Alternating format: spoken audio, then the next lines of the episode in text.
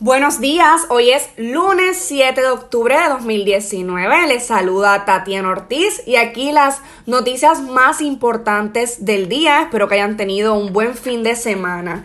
Bueno, y la gobernadora activa la Guardia Nacional ante la crisis que hay con embarcaciones. Y es que se dañaron dos embarcaciones que transportaban carga desde y hacia las islas, municipios de Vieques y Culebra.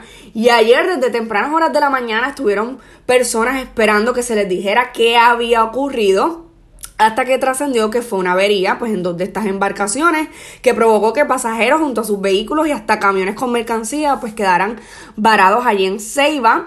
A través de una orden ejecutiva, la gobernadora Wanda Vázquez activó la Guardia Nacional y el plan de emergencia básicamente consiste en que en la activación de barcazas para transportar mercancía pesada, el que se hagan gestiones para que la compañía de servicio que arregla estas embarcaciones pues consiga el equipo necesario para arreglarlas y la contratación de otra embarcación privada.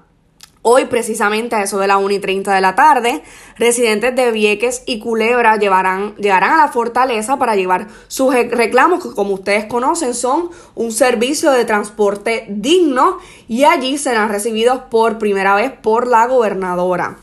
También la Autoridad de Energía Eléctrica quiere apostar a proyectos de fuentes renovables y es que tras el impacto de los huracanes Irma y María, la isla recibirá hasta 1.900 millones de dólares en fondos destinados para la recuperación de la red eléctrica.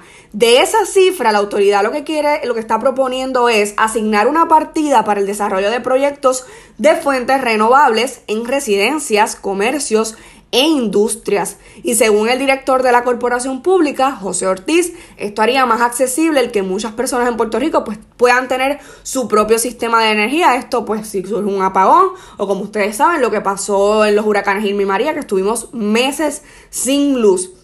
También esta noticia salió a relucir durante el fin de semana y es que investigan al secretario de Agricultura y aún se desconoce la razón principal para que la gobernadora refiriera al secretario de Agricultura Carlos Flores al Departamento de Justicia.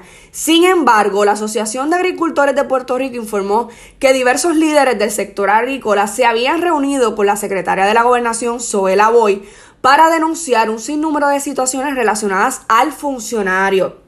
Eso sí, trascendió que supuestas preferencias político-partidistas a la hora de repartir fondos, chantaje y amenazas son parte de las denuncias que llegaron hasta la fortaleza, pero esto no ha sido confirmado.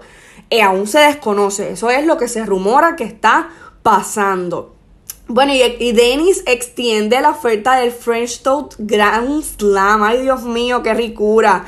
Y es que por solo $5.99 y ahora con un IBU de 7%, así que te sale más económico. Denis tendrá esta oferta del French Toast Grand Slam.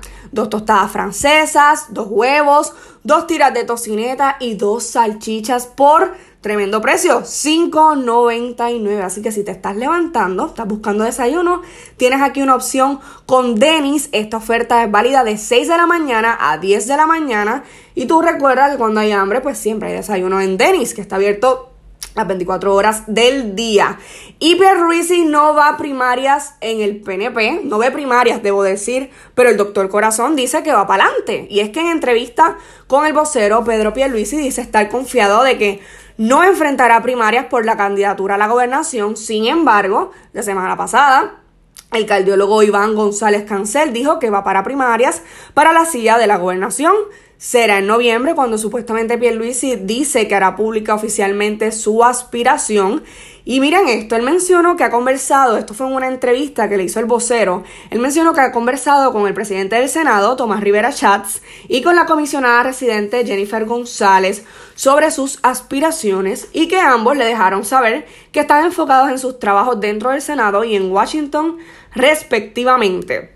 Bueno, y Batia rechaza rumores de dupleta. Escuchen esto. El senador Eduardo Batia dice que no cree en planchas y que es falso que su equipo de campaña esté cuajando una dupleta entre él y el exgobernador Aníbal Acevedo Vila para la comisaría residente en Washington. En entrevista con el vocero dijo que los candidatos los elige el pueblo en una primaria y que no se ponen a dedo. A Batia se suman el ex senador Roberto Prats, la alcaldesa de San Juan Carmen Yulín Cruz, el alcalde de Isabela, Carlos Delgado Altieri, y el exsecretario de Hacienda, Juan Zaragoza, quienes, como ustedes saben, ya han hecho públicas sus aspiraciones para la candidatura del PPD a la gobernación.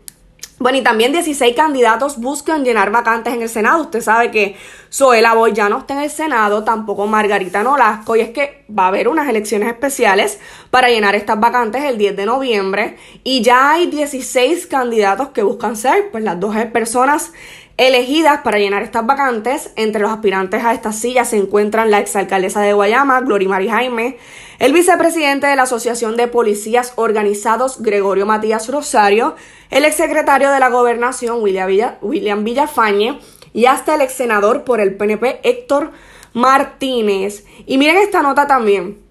Crece como la pólvora la industria del cannabis medicinal.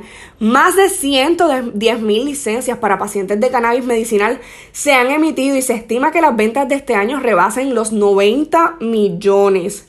Al momento, para que sepa, existen 103 dispensarios con licencia, 22 manufactureros, 24 cultivos, cultivos y 3 laboratorios. También se estima que un dispensario puede llegar a tener ganancias de 100 mil a de 100 mil, debo decir, a 300 mil dólares en un mes. Bueno, y estas fueron las noticias más importantes del día. Que tengan bonito día.